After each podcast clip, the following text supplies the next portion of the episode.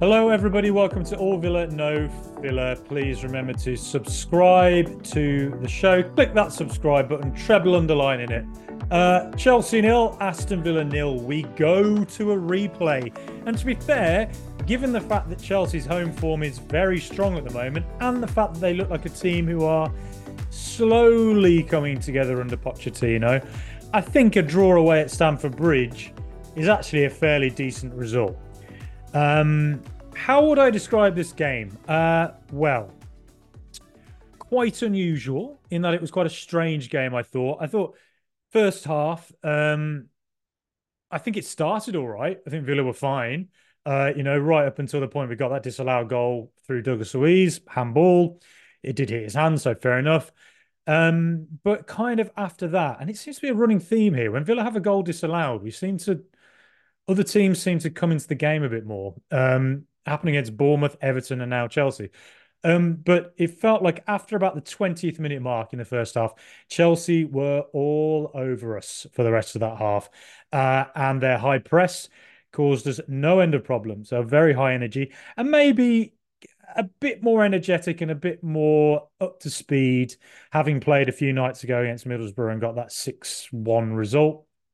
So maybe that actually benefited them in the first half, whereas we were coming back from it, you know, time on the beach out in Dubai, probably. I'm assuming it's Dubai is where the footballers go, uh, topping up the tans, you know, the drinking the pina coladas, uh, and then you come back to Chelsea, uh, and they, you know, they're very they're, they're a young athletic team.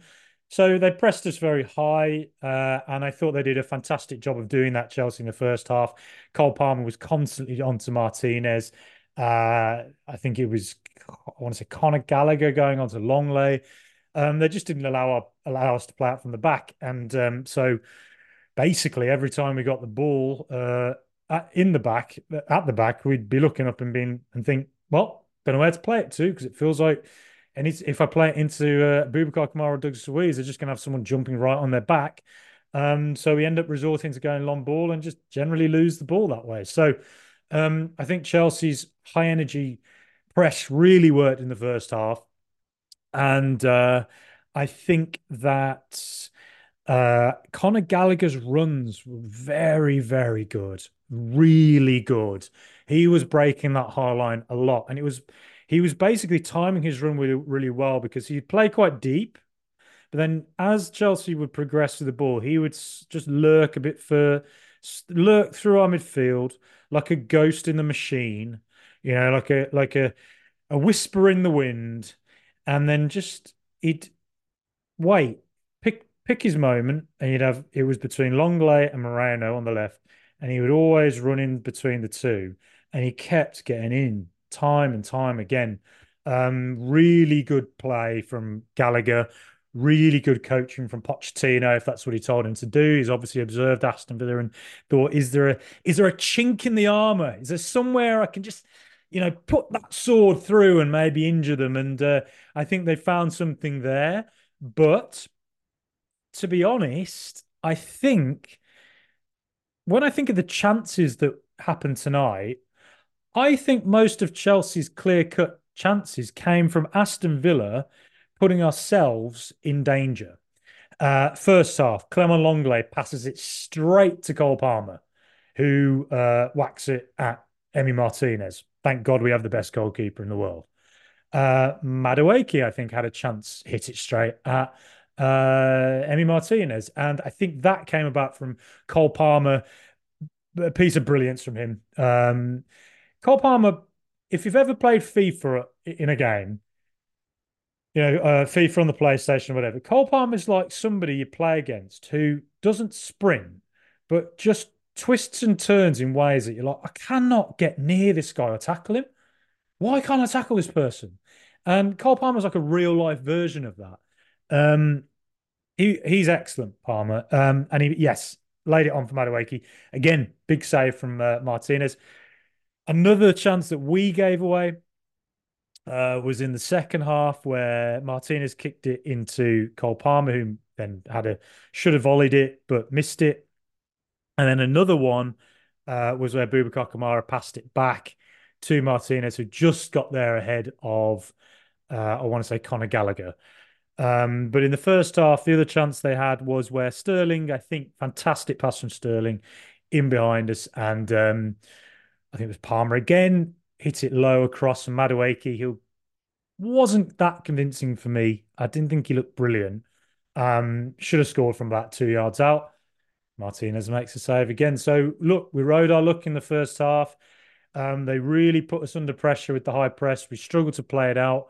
Couldn't really get Martinez, uh, or, or rather Luiz and uh, Kamara into it to dominate in the middle. I thought there were patches of good stuff from John McGinn at times in the first half. I think Tielemans looked a little off the pace in the first half, but I think he got better in the second half. Um, uh, but I think one key miss Pau Torres. I just think Villa don't look as good without him. That's not to say I think Lenglet's a bad player. I don't think he is at all. I think he's actually a very good player, but he's not Pau Torres. And I think something I noticed with Lenglet, he doesn't really love turning out on his left foot and passing it out to the left. He tends to prefer to keep passing it inside, you know, towards his right. Um, I don't really know why that is, and that was that. That's what led to um, him passing it straight to Cole Palmer, who then missed the chance.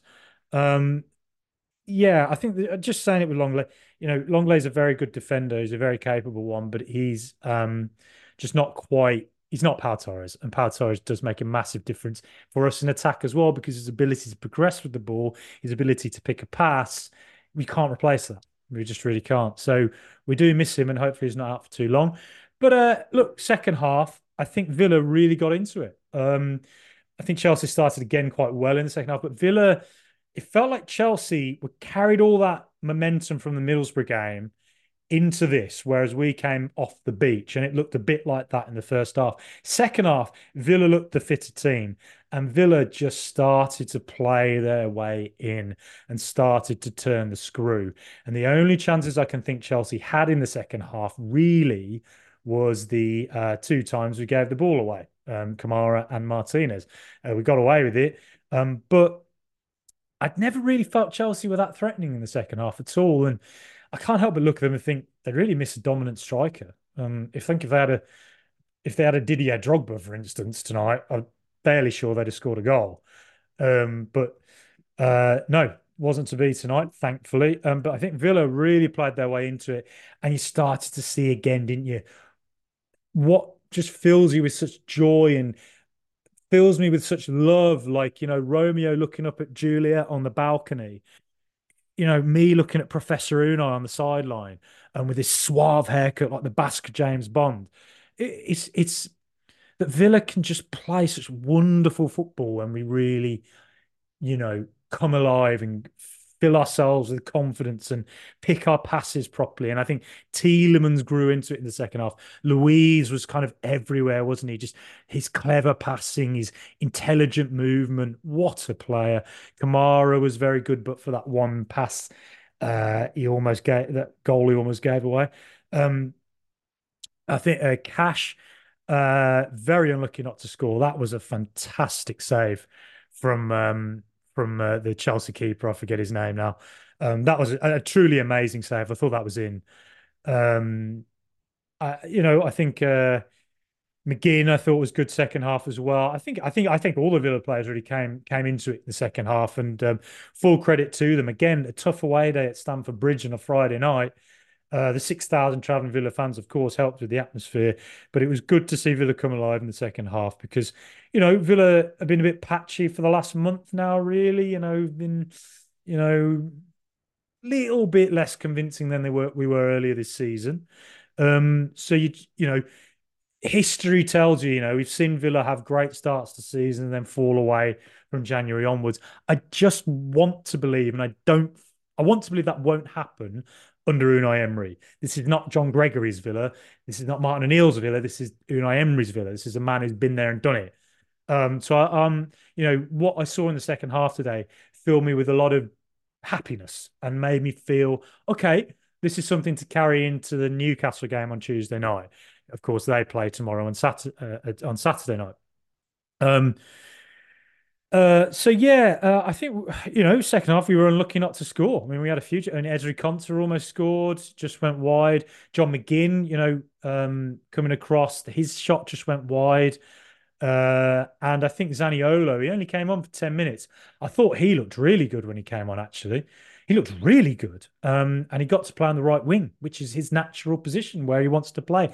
And if, you know, is ever since the Brentford game, Zaniolo, he's been looking a lot better. He's not featured that much, but when he has had an opportunity, he's looked more convincing. And he's growing into a player who I think in the second half of this season, if he gets more minutes, and if he starts games and he plays the way he has, you know, like in the 10 minutes he showed today against Chelsea, um, could have a real play in the second half of the season. Because, um, like I say, you know, the way he did Chilwell for, for dead um, and then whipped that ball across to McGinn, that could have been the winner. Um, and there were one or two other occasions with Zaniolo tonight. I thought, oh, that was good. Crossfield passes, you know, holding off a man playing the right ball, not holding on to it a second too long, which I think you could criticise him for earlier this season. So that was, I thought, really positive little display from Zaniolo there. So, um, yeah, you know, ever since that Sheffield United game, ever since the Brentford game where he looked good when he came on, uh, he's been uh, he's been looking in the tones he's got to shine a bit better. So that was a positive, I think. Look, like I say, we rode a look, um, made trouble for ourselves, um, but this is Unai Emery's Aston Villa. We're resolute, um, we're resilient, and we grow into games. And uh, I thought we showed some real class in the second half as well. Strange game, moments of bad, moments of real good. Um, so I'd say a draw probably just about is fair enough. It's annoying we have to have a replay, but we go to Villa Park, hopefully a full house, get ready to lay the smack down on those those Southern Gits coming up to our neck of the woods, mate. Um, so yeah, let me know what you thought of the game. Thanks for watching on the on YouTube. Uh, please subscribe on here. I'm going to put this out on audio as well, so please follow us on Spotify, Apple, Google, Amazon, wherever the hell you get your podcasts. Um, leave us nice reviews. Why not? Five star reviews. That helps us get up the charts. You can do it on your phone on Spotify. You can do it on Apple. All these things. It just helps us grow and get keep getting momentum. Like Aston Villa in the second half today, getting momentum. Uh, and like I say, uh, please comment below on YouTube. Uh, let us know what you thought and tweet us online as well. let us know what you thought of the game. Um, what a team. Uh, I'll be speaking to a Newcastle fan, Freddie Bunn, regular guest on the show now, uh, ahead of the Newcastle game. Um, can't wait. I'm pretty excited now for that game. Like what I saw second half. So, yeah, let's keep the momentum going in the league because we're going to win the bloody league, aren't we? Up the mighty Villa.